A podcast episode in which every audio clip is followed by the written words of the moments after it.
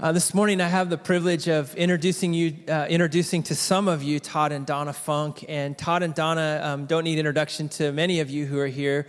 Um, they've been a part of the missionaries that we support here at Bridge for 19 years. And um, I was thinking about it. I remember uh, it was the first year of, of me being the senior pastor here, and I remember Todd coming up to my office because he knew somebody here, and and uh, he was getting ready to go into the mission field. And, and I don't know if you remember this, Todd, but you had a flip chart. You had a flip chart of what of what you were doing, yeah. So he put the flip chart on my desk and talked to me about what was going to go on in in um, what they had signed up for in ministry to New Zealand. And I remember just looking at the thing after thing. I can't remember honestly what was on each thing, but what I remember, what I remember was this, and I've talked to many people about this. Uh, by the end of that meeting, uh, Todd said, uh, in, in, his own way, or the feeling that, that I got was like, man, I'd be a fool not to support what's going on here. Like, it is my privilege to do this, right? And our church's privilege. And it wasn't just a sales pitch, it was somebody who really believed in what they were doing and, and what God had called them to, that God had spoken and they were going to walk in obedience. And it was really up to us. If you want on board or not, that's fine. But, you know, God's doing this thing, right? And, and you had done it in such a great way. But what I saw was um, something of passion in, in Todd and Donna. And, and you know what's beautiful? 19 years later, they're still serving the Lord in New Zealand. And God has, man, what, it has been our privilege to support you guys. And what I would say of Todd and Donna is they're deeply relational that um, they're disciplers. You know, the Great Commission is to go into all the world and, and, preach the gospel, but it's to disciple these nations. It's not just to throw out the gospel message, but to live among people and teach them how to follow Jesus. And they do this well with children, with these camps that they do. They do with high schoolers, they do with young adults in their home, with marriages. Um, they are a powerhouse couple, and I mean that. And God is using you in great ways in New Zealand. And so we're honored to have you here. So would you guys come and, and uh, share an update with us and whatever the Lord has in store?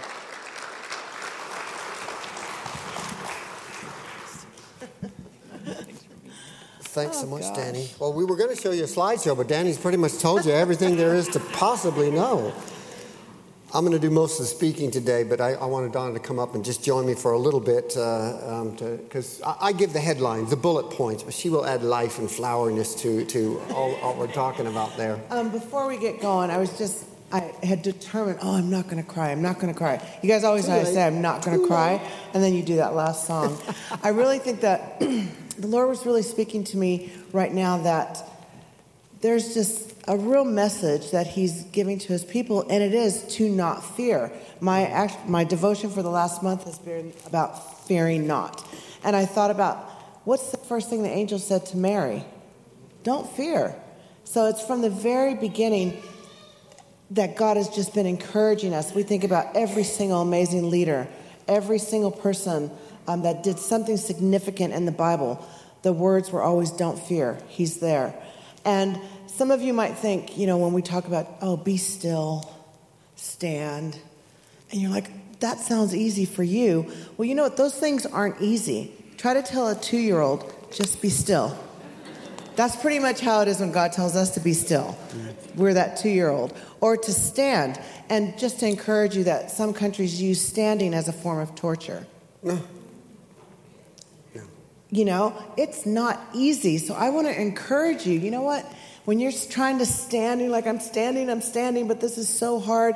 God knows. He knows. So even in that, I know that didn't sound very, you know, Christmassy, but that's just stand. And, and for all of you who think, yeah, it'd be so easy to be a missionary in New Zealand. I'm not even kidding you. Two nights ago, I was like, Todd, I just want to come home, you know? And then I come in here, I'm like, I just want to come home.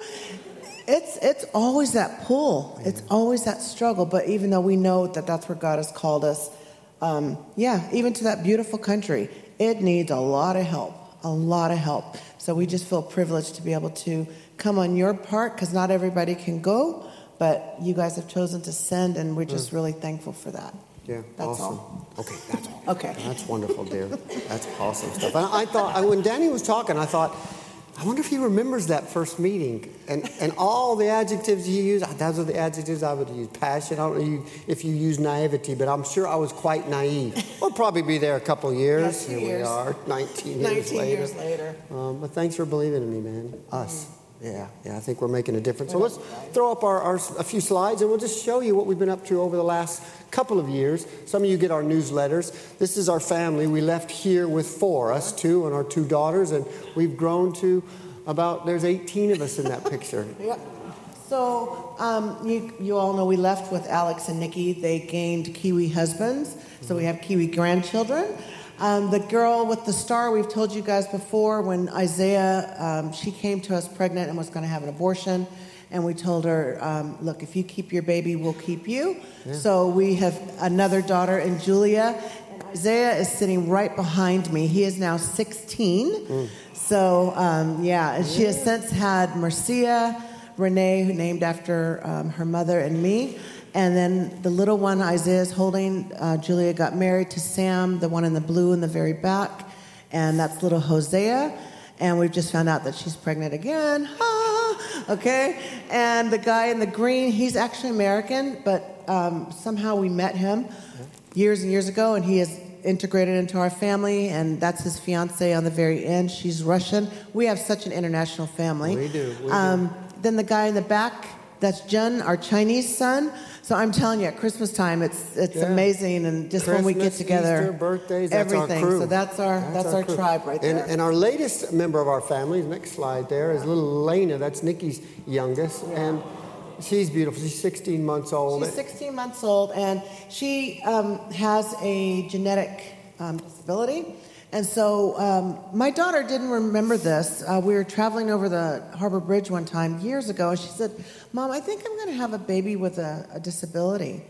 And I said, Really? Okay. And I said, Well, it'll be fine, whatever it'll be. She doesn't remember having that conversation. Oh. So I think the Lord had just put it in her spirit already that, you know, Elena was going to come one day. Mm. And she is so beautiful, but we're believing that God will make the impossible possible, but that she will whoever God is going to make her out to be. Yeah. So, yeah. And those are our other grandbabies. Yep. So I think we have seven now. Yes. Yeah, I think growing, ever growing. so that's that's the family. A few ministry pictures. we do do like uh, Pastor Danny said. If, if I raise my hand, that'll just go next one. We do a lot of lot of mentoring, uh, young men that God you know brings into my life. I, I mentor. The top right guy is Bradley. He was having a real crisis of faith when I met him uh, several years ago. I mean, just his faith was in the, hanging in the balance, and I've kind of mentored him and taken him along, and now he's man, he comes to camps with us and gives his testimony, preaching. He's going to preach at our church uh, in, in uh, I think a month there. Uh, good job. Um, we do couples, as Danny said, we do couples ministry. We'll do pre-marriage counseling. Uh, one or two times a year and just share with them our lives and our marriage and how you can be married for 35 years and never, never have an fight. never have an argument. Ever. The largest laughter is the people that know us. yeah. It will be 35 years in December. It will on the 20th. Yeah. And Donna, um, she uh, often shares with the young women that God leads into her life and yeah. kitchen. As anybody knows, my wife can cook, so she just, just shares her life and scriptures with them and pours out into their lives. Um, and between the two of us, we do a fair a bit of preaching and teaching. Go to the next one. Uh, fair bit of preaching and teaching around New Zealand. Of course, when COVID was around, we had to do it online. We never give up an opportunity to preach and teach and pray and have a little prophetic word from Donna, usually. Um, and, and so we just, I don't know, whenever the door is open, we're empty nesters now. So we just, yep, yep, yep, yep. Todd, could you? Donna, could you? Yep, yep, yep. this is something my wife is uniquely gifted in is graphic design and she uh, we work alongside a children's ministry called children's bible ministries. It's a very old and established ministry there. And so she'll do uh, bible stories for them the, you know the graphics for the bible stories and book covers and whatnot. You'll see her with the guy there. His name is hugh.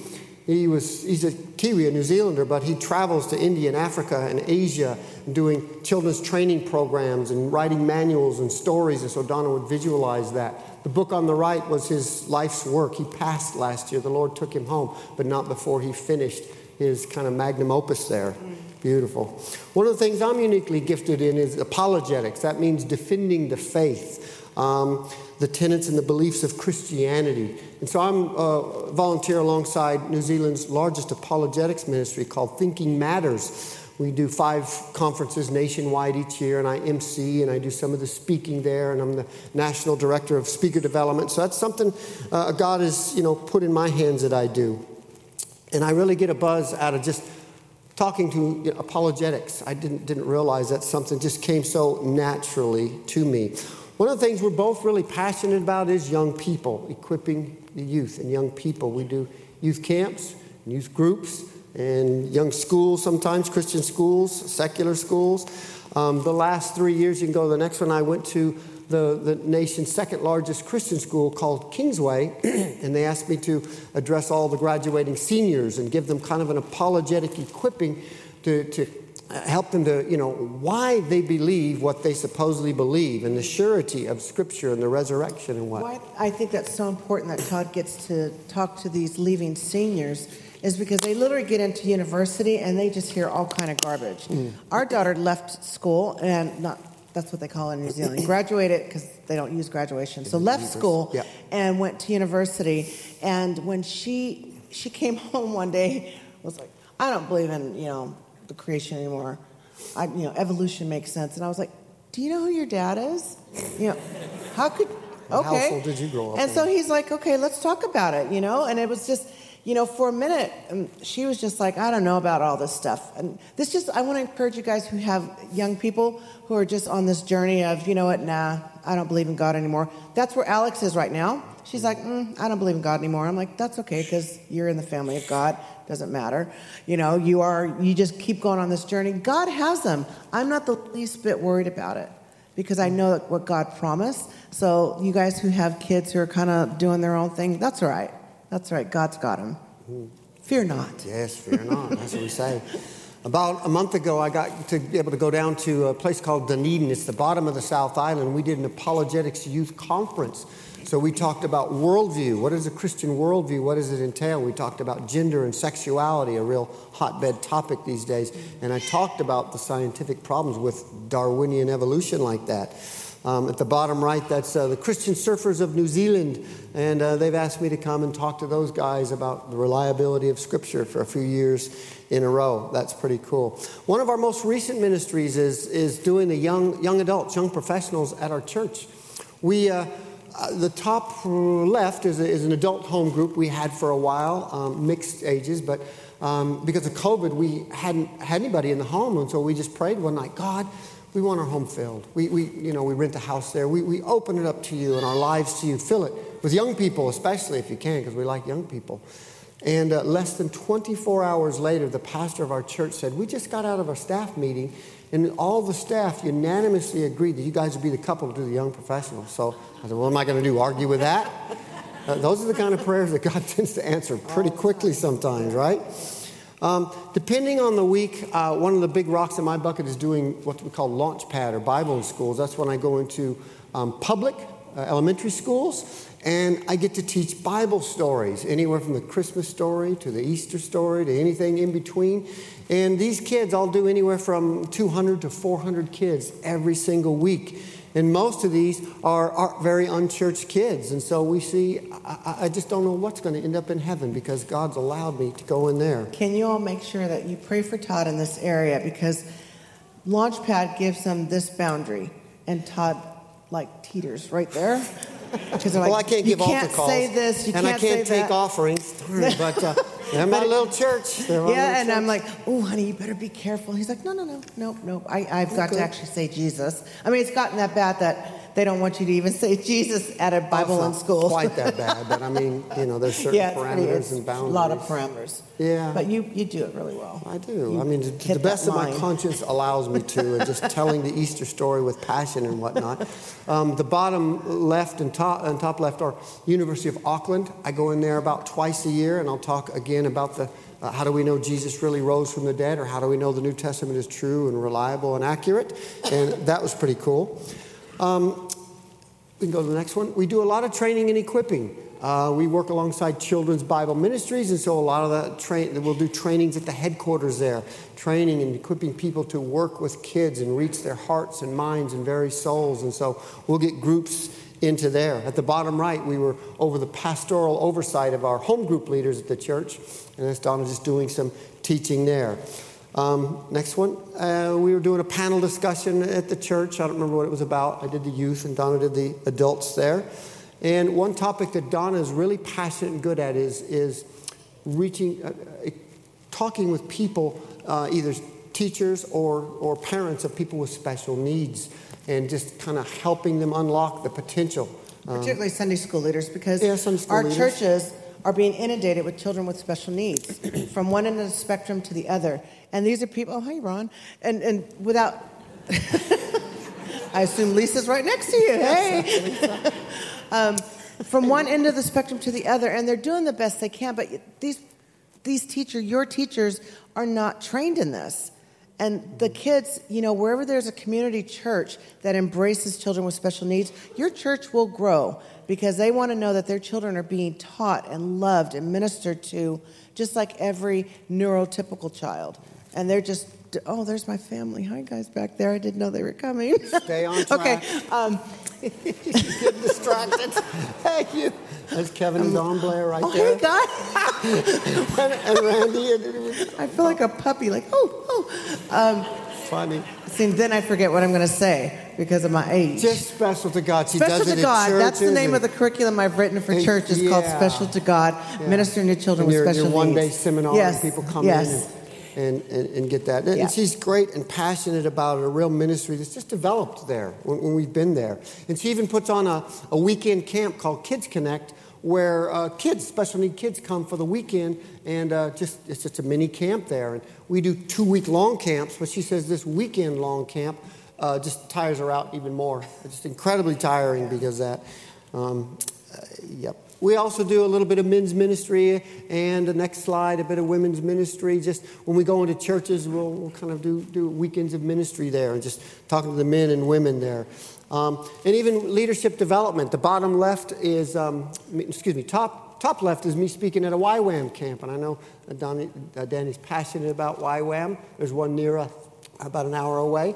And uh, we do leadership development with different churches there. They'll let us, you know, do a Sunday night thing with that. And one of the things that we've really, and probably the whole world, is is gone to more online content with COVID lockdown. So yeah. we're just doing, you know, object lessons, Bible stories, videos, drama, skits, trainings, all kinds of trainings. It was a steep learning curve, but I'm sure you guys can relate. You know, when COVID made us get online, we can go to the next one.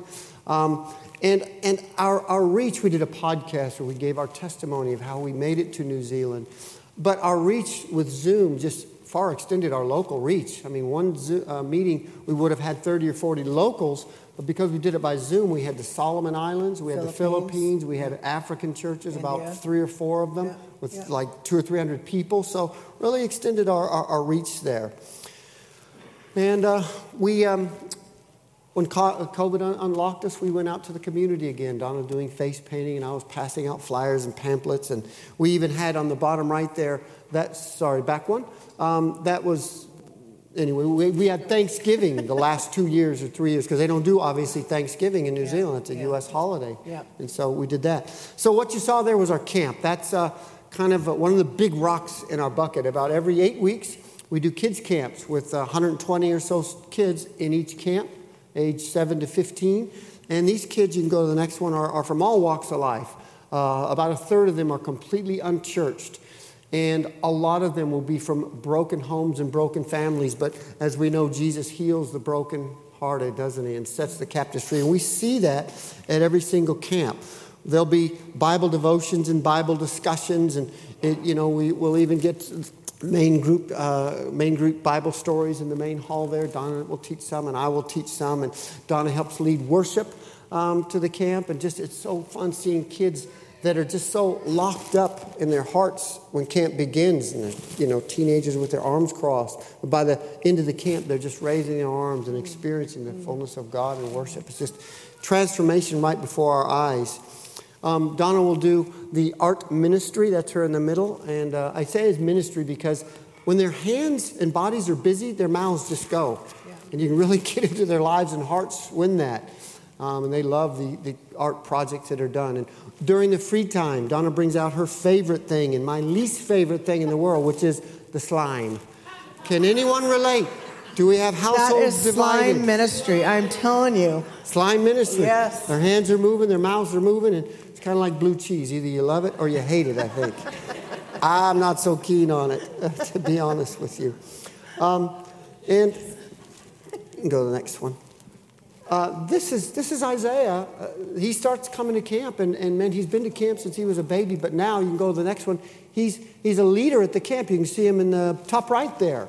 He's leading the group now and raising his hands, and I'm seeing, the, I'm watching the little kids next to him just looking up and raising their hands, and I just couldn't be more proud of him and the family. That's Julia and her husband Sam, top left, doing a memory verse, and there.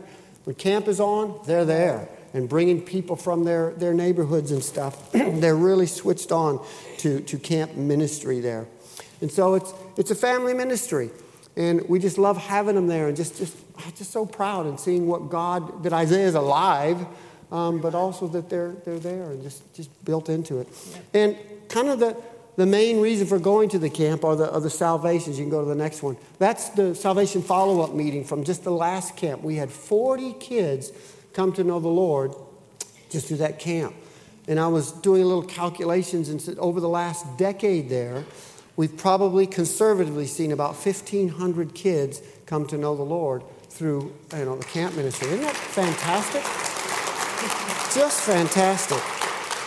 And so we, uh, we want to just say thank you, Danny. Thank you, uh, Bridge. Thank you, guys that, that pray for us. And you've just been such a great support over the years. And just, we can't thank you enough. Yep. And I was telling Danny when we walked in, I just come in and we come in and it's just like, you know, you can just exhale. Mm. Other times, you know, we're like this going into places, but when you come in here, it's like, oh, we could just be us you know, Danny reminds me of stories that I wish he would forget. You know, just, but family never forgets. don't, don't let you forget. So thank That's you for true. encouraging us, praying for us, loving us, and supporting us, because all of that is for all of you as well. We all share in the harvest. It's all our, it's all on our crowns, everyone here. So mm. thank you so much for your support. Yeah, we appreciate it. You take that. That'd. Thank you, love.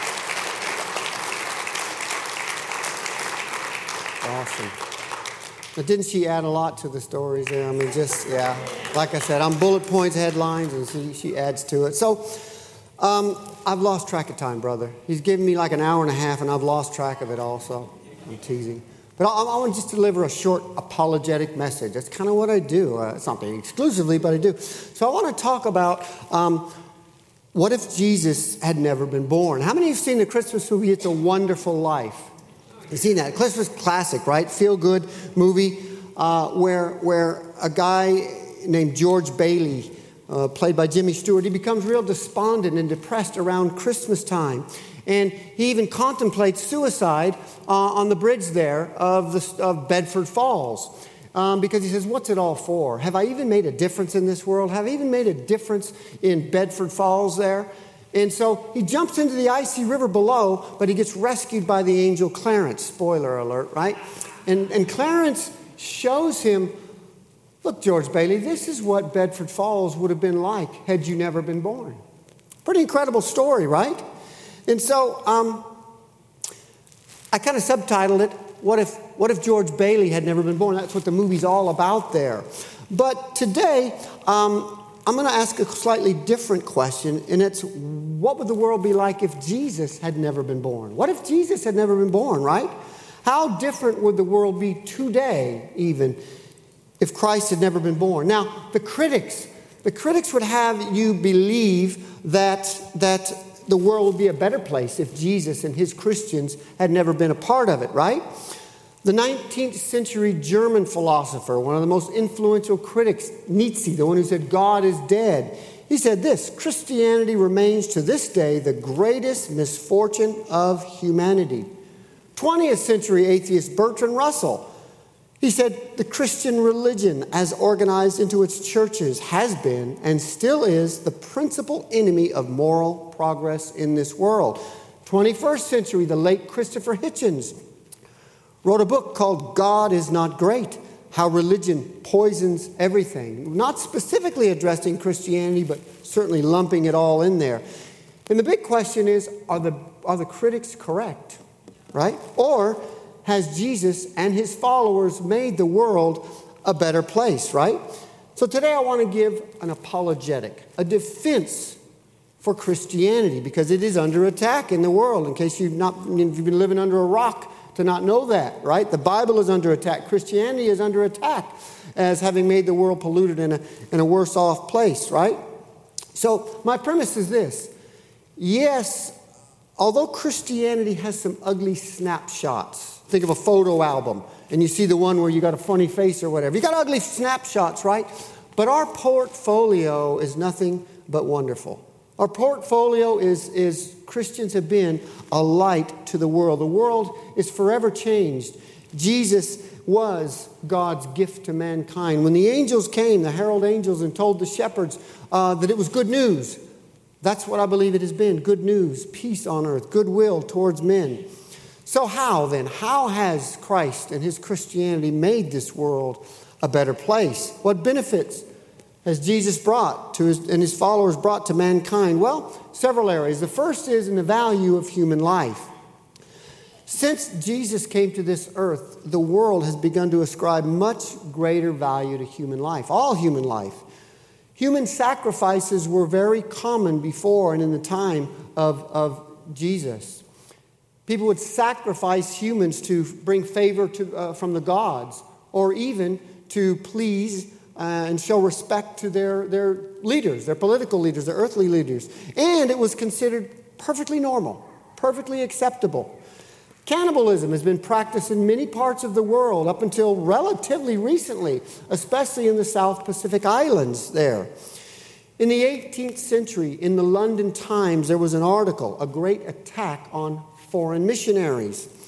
What gives Christian missionaries the right to impose their morality and values on other cultures? What makes their morality superior to any others? Sound like something you'd read today, doesn't it?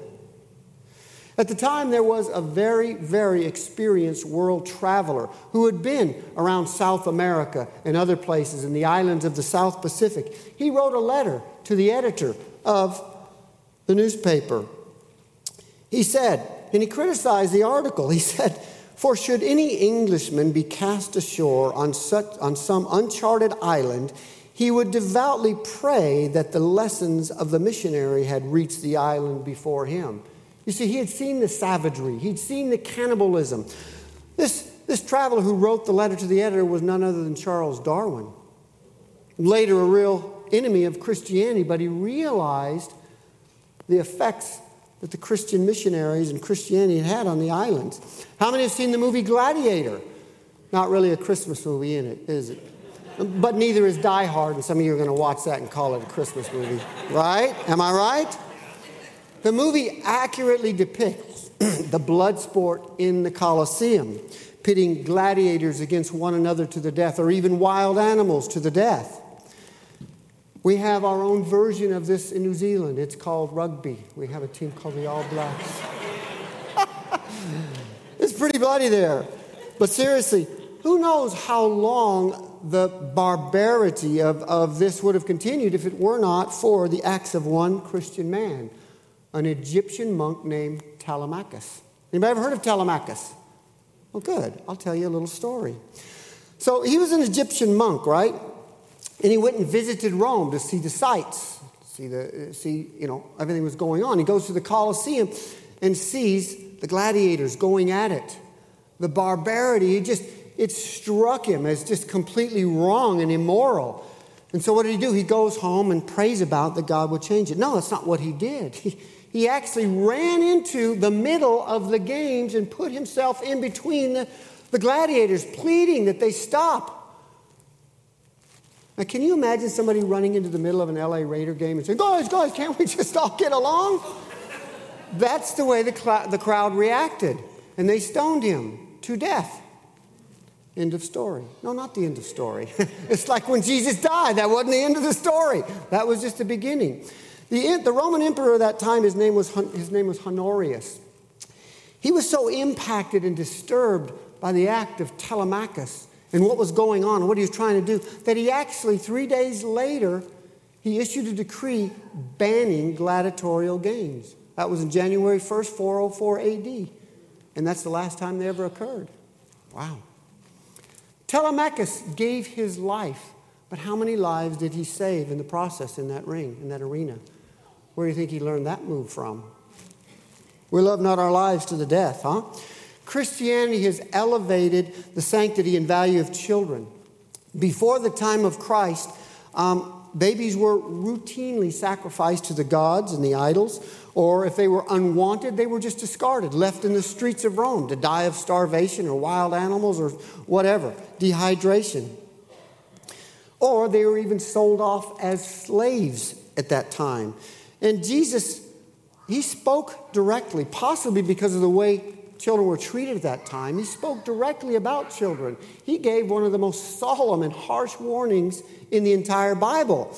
He said, If anyone causes one of these little ones who believes in me to stumble, it would be better for them to have a large millstone hung around their neck and to be drowned into the depths of the sea. Gee, how do you really feel about it, Jesus? Yeah. One of the reasons Donna and I are so passionate about kids' ministry, when we first went to New Zealand, we thought we were going to do university campus evangelism. And I'm still on the campus, but God's broken our heart for the, young, the younger generations, reaching them even younger. When Christians came on the world scene, the movie began to change, right? Christians, being moved with compassion, actually began to rescue these abandoned Roman babies and raise them as their own. The world's first orphanage originated then and there. It was the early Christians that largely put a halt or curtailed infant, infanticide there in the ancient Near East. And uh, some, some critics might say, well, they were just unenlightened back then. They were just more barbaric back then. But I would kind of push back against that in two ways. Firstly, the abandonment of kids and the enslavement of kids still goes on, predominantly in the, in the third world, but it still goes on. And secondly, what is abortion but the killing of unwanted children? A sacrifice to the God of self, a career, or convenience? The more things change, the more they stay the same. World Health Organization says there's some 125,000 abortions worldwide every year.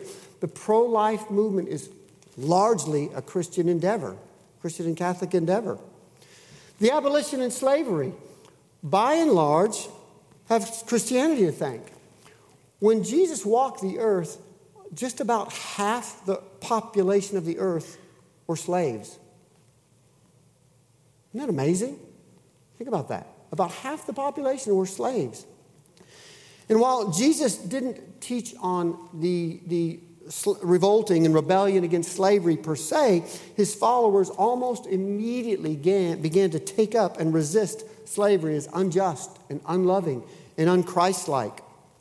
The churches, the early churches actually set up funds so they could buy people out of the slave market and set them free.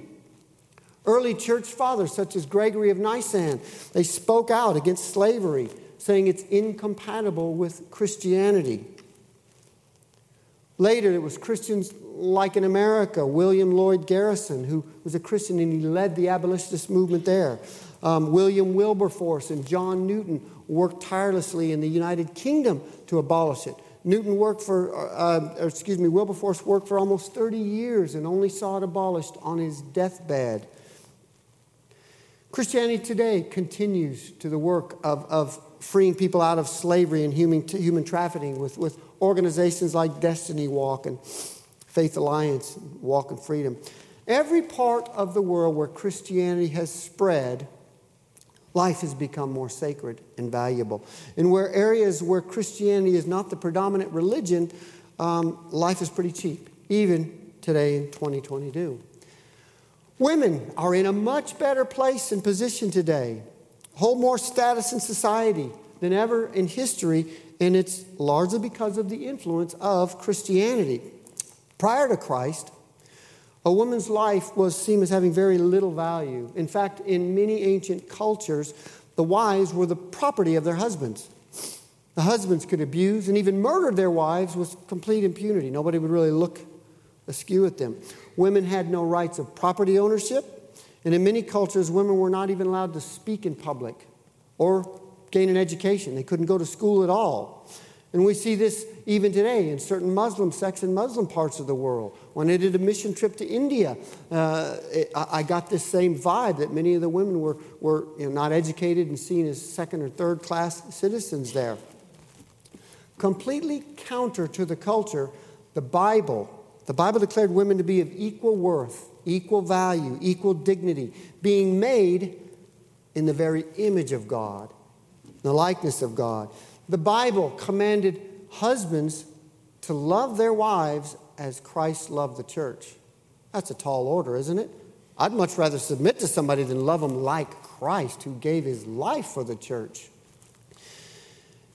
Ironically, the, some of the, the kind of the radical feminists, they think they're the victims and have been rep, uh, repressed by Christianity, when in reality, they're the beneficiaries of it the positions they hold, the voice they have in society today, um, they can thank the work of, of Christianity and Christian reformers in the Bible. In the late 19th century, a Hindu woman said to a Christian missionary, Surely your Bible was written by a woman, was it not? And the missionary said, Why do you say such a thing? She says, Because it says so many kind things about women. Our leaders never refer to us except in reproach. Because of Jesus, because of God's gift to the world, the world has changed the way it responds to people in need. People in need. People who are impoverished, people who are struck by disease or plague or famine or natural disasters. Nowadays, it's, it's, we realize that when, when there's a country or a nation or a region that's, that's been struck by a calamity, by a flood, a hurricane, a disaster, other nations, other armies come and, and give aid and give water and support. Back then, they did just the opposite. Before the time of Christ, if a calamity struck a neighborhood, it was a perfect time to go and conquer them, kick them while they're down. That was common to the world, right? In many countries of the world, they still exploit the poor and the needy and the crippled. The example and the teachings of Jesus forever changed the, the way the world reacted to people in need. Thanks to the parable of the Good Samaritan, people began to ask, Who is my neighbor? He may not look like me, talk like me, act like me, but I'm supposed to help this guy, right? After the resurrection of Jesus, we see the disciples immediately talking about what they were going to do for the widows in Jerusalem, right? In the book of Acts, we see that. I read a book some time ago called, this guy named Rodney Stark, he wrote, he's a historian, he wrote a book called The Rise of Christianity, trying to figure out as a historian why Christianity exploded like it did in the first century in the ancient Near East. And he identifies the compassionate actions of Christianity and Christians as a major contributor to why it grew, why it was so popular. In his book, he chronicles two, how two major plagues hit the Roman Empire. The first in AD 165, how about a third of the population died from the plague. And then about a century later, the plague of Cyprian hit. 5,000 people dying a day. Two thirds of the population of Alexandria died. In both epidemics, it's well documented that the pagan priests, the pagan doctors, and the pagan nobles, people with money, they all got out of town. Anybody that could leave, they did. Which makes sense, doesn't it? If this life is all you have, you just bail on it, right? And you go. But it's also historically well documented that the Christians stayed behind and helped the sick the needy, the dying. Kind of like Mother Teresa would do centuries later in Africa, in India, right? They actually even buried the dead, not just their own Christian dead, but the pagan dead, the Roman dead, which probably helped stay the plagues a little bit. They also handed out food. They gave out food by the thousands every single day. Their care was so notable that later the Roman Emperor, Emperor Julius Caesar actually tried to copy the church's welfare system but it failed miserably. You can imagine why. The Christians were not motivated by a decree from the emperor or a law, they were motivated by love for Jesus, by loving not their life because they believed in another life with rewards, eternal rewards. And so they couldn't emulate that, they couldn't duplicate that. Christianity continues to lead the way in the alleviation of suffering. Maybe some of you are involved with or have done a short term mission trip uh, with one of these or an, another organization. It's truly life changing when you can go in and just devote a life, even a, part of your life, even if it's just a week or two, to help alleviate the sufferings of others. Anyone been in a hospital lately? Once again, you can thank, you have Christianity to thank. It was Christians who formed the world's very first hospital. It was in Caesarea by St. Basil the Great in the fourth century. Christians were the first to establish hospitals on, on many of the countries and continents of the world today. Some of you might be familiar with the, the Church Council of Nicaea in AD 325, uh, and Bible scholars say, yes, yes, that's when we formulated uh, the doctrine of the Trinity or, or you know, the, the deity of Christ, and we decided which Bible should be in the, in the, in the canon of Scripture there. That's true, it's true, it's true. But a lesser known fact is one of the outcomes of the council was the instruction that every town where there was a church, there was also to be a hospital. How many knew that? Hmm. In 1864, a, Christ, a, a, a Swiss Christian man named Henry Dunant described how he was absolutely, absolutely compelled by the love of Christ to start what eventually became known as the Red Cross. Dunant in 1901 was the very first man to ever receive a Nobel Peace Prize. The International Red Cross today is the world's largest humanitarian organization, helping tens of millions of families of years and having saved hundreds of millions of lives over the life of its existence. If you can read the screen up here, you can also thank the Christian influence. You see, education in ancient past was only for the rich, only for those who could afford it, and it was, it was uh, very few who could afford that and obviously not for the women as well. The poor were thought to be left, best left just ignorant, and it was against the law to teach slaves how to read. Illiteracy was and is today one of the keys to keeping people enslaved and oppressed and suppressed. Even today, like I said, it's illegal in some places and countries to teach women to read and write and be educated. The phenomenon of education for everyone came out of the Protestant Reformation. Martin Luther, one of the leaders of the Protestant uh, Reformation, he advocated that all the monasteries be turned into schools. Hmm, John Calvin promoted the concept of education for everyone, not just the rich, not just the men, for everyone. Other reformers followed suit, wanting people to be able to read the Bible for themselves.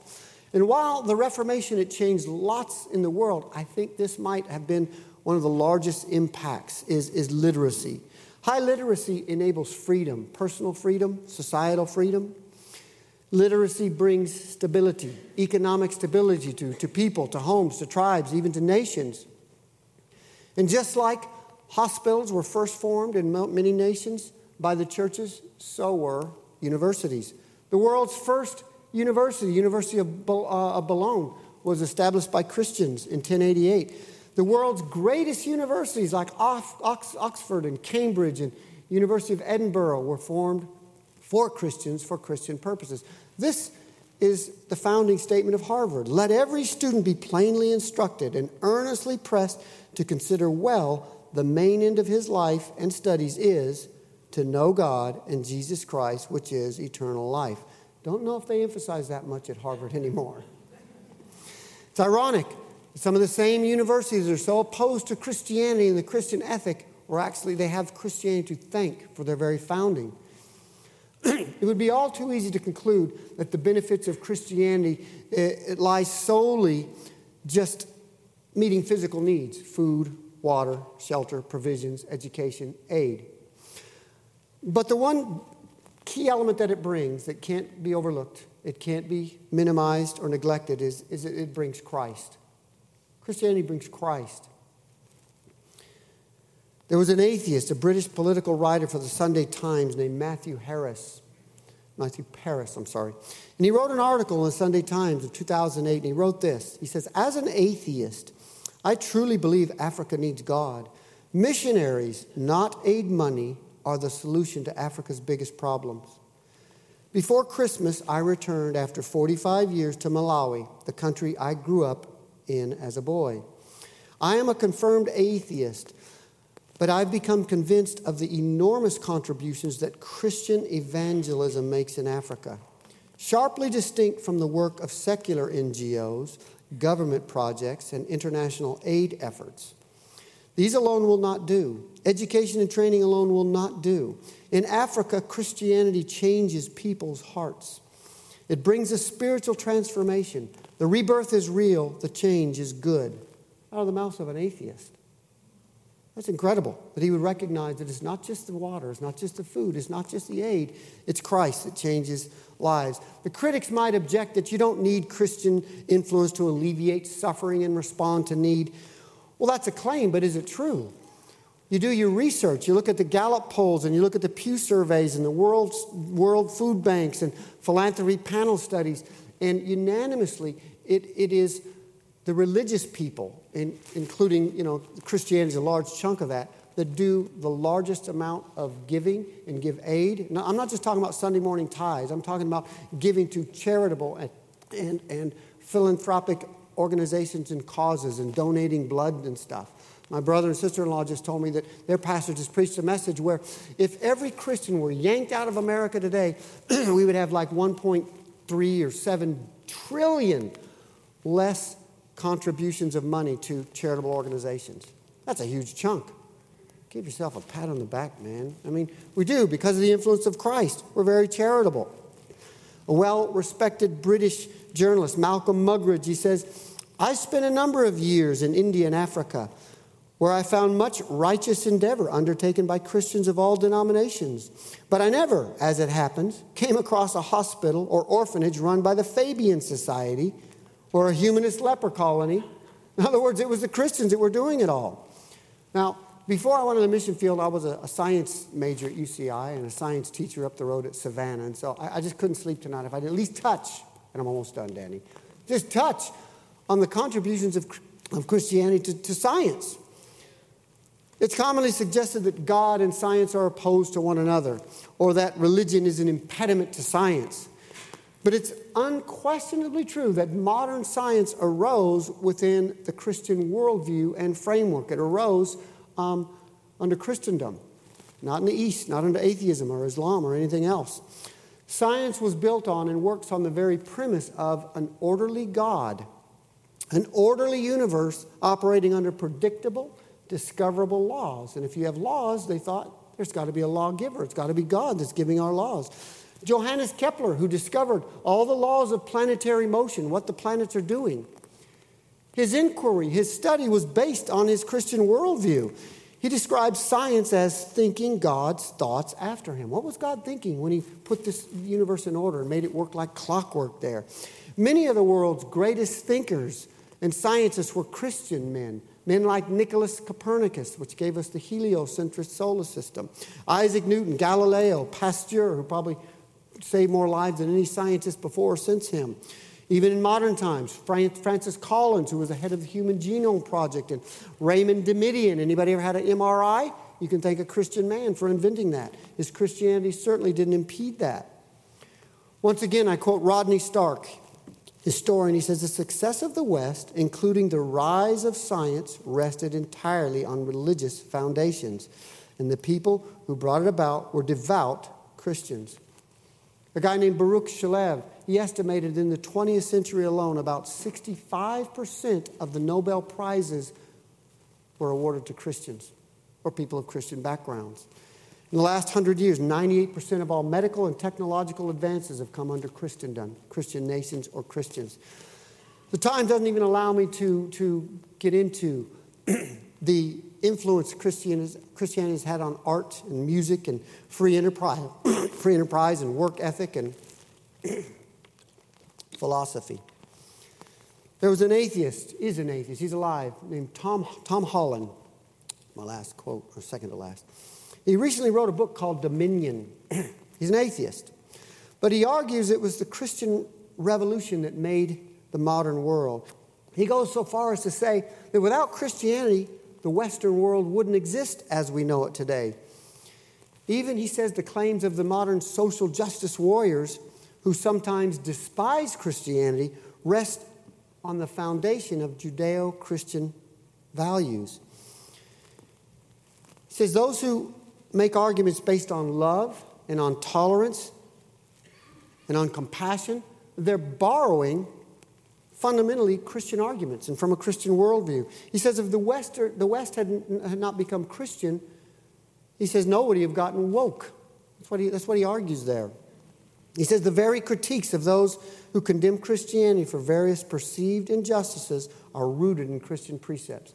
He says Christianity is the very water that Western civilization swims in, and sometimes we don't even know it. I wholeheartedly agree with James Russell Lowell. He was a editor of the Atlantic Monthly and a professor at Harvard University. He says, I challenge any skeptic to find a 10 square mile spot on this planet where they can live their lives in peace and safety and decency, where womanhood is honored, where infancy and old age are revered, where they can educate their children, where the gospel of Jesus Christ has not gone first to prepare the way. So, my friends, I've given you a bit of a, a history, historical overview. And so, as you, as you hear these accusations against Christianity and the Bible and stuff, you can hold your head high. You don't have to hang your head in shame and think, oh, we have a shady past or we have something to be embarrassed about. And again, like I said, we have some ugly snapshots. There have been those who have, under the name of Christianity, have acted like the devil and have done terrible things. But man, our portfolio is pretty good. We can hold our head high. Nothing less than the light, light of the world. if Jesus had been born, had not been born, there would have been no William Wilberforces or Mother Teresa's or Henry Dunants and the Red Cross. The world would be a very dark and cruel and heartless place. To borrow a line from C.S. Lewis, it would be like always winter, but never Christmas. I think that was in the Narnia thing. so to take this from history and say, yeah, I've had a nice history lesson, we're going to bring it right back to personal, to you and me.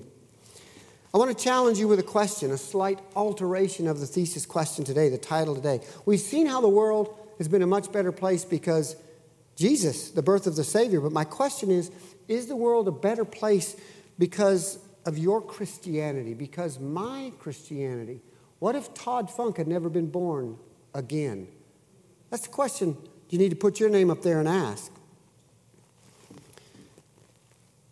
Is God's greatest gift to mankind, Jesus Christ, is he affecting my life in a noticeable way? Close your eyes. Going to have you ask yourself a few questions. And I'll pray. what am I doing personally to make the world look and feel more like heaven? What causes or humanitarian efforts am I currently involved in? What pain and what misery and what suffering am I helping to alleviate? What injustices am I speaking out about or doing something about in a loving way? Am I like Telemachus? Am I willing to risk ridicule and social death by taking stances that run counter to the culture? Will the Lord, like the angel Clarence, one day be able to show me my life, our lives, how our families are different, better. Our communities are different, better. Our world is better because of our actions. we pray for us. Jesus, thank you for being the light to the world, God's gift from heaven. Thank you for bringing peace on earth and goodwill towards men. Thank you for sending your Holy Spirit to empower us and compel us, like Henry Dunant, to do something about suffering and pain.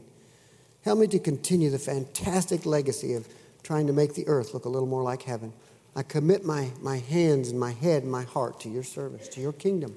In Jesus' name I pray. Amen. Thank you, Todd. All right, man.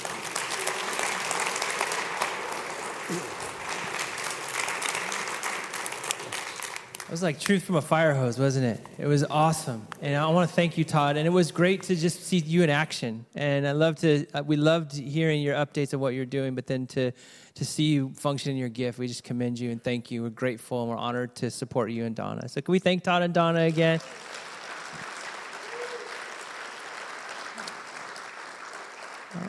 I'm going to dismiss you, but I want to encourage you to um, stop by, say hello to Todd and Donna, and um, and I just like to, I know you've already been prayed for, but I just feel it wouldn't be right if I didn't do like a pastor prayer at the end. You know, I gotta I gotta double pray. Is that all right to double pray?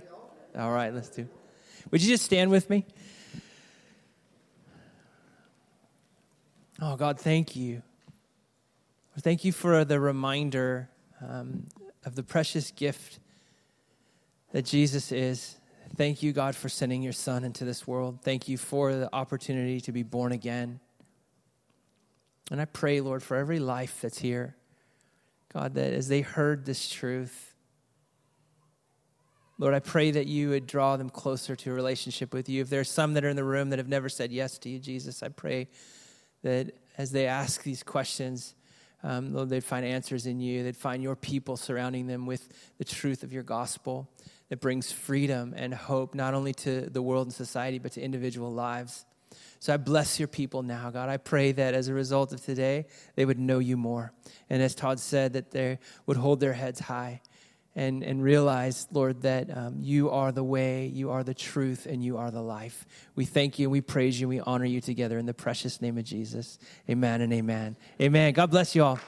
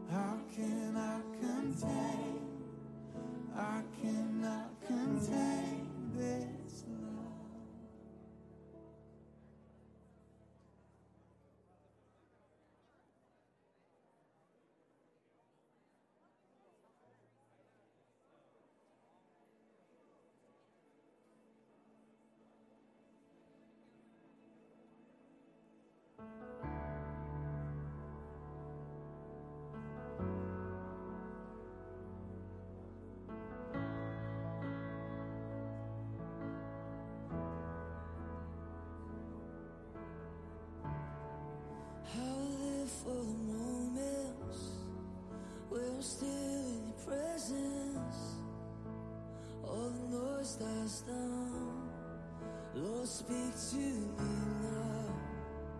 You have all my attention.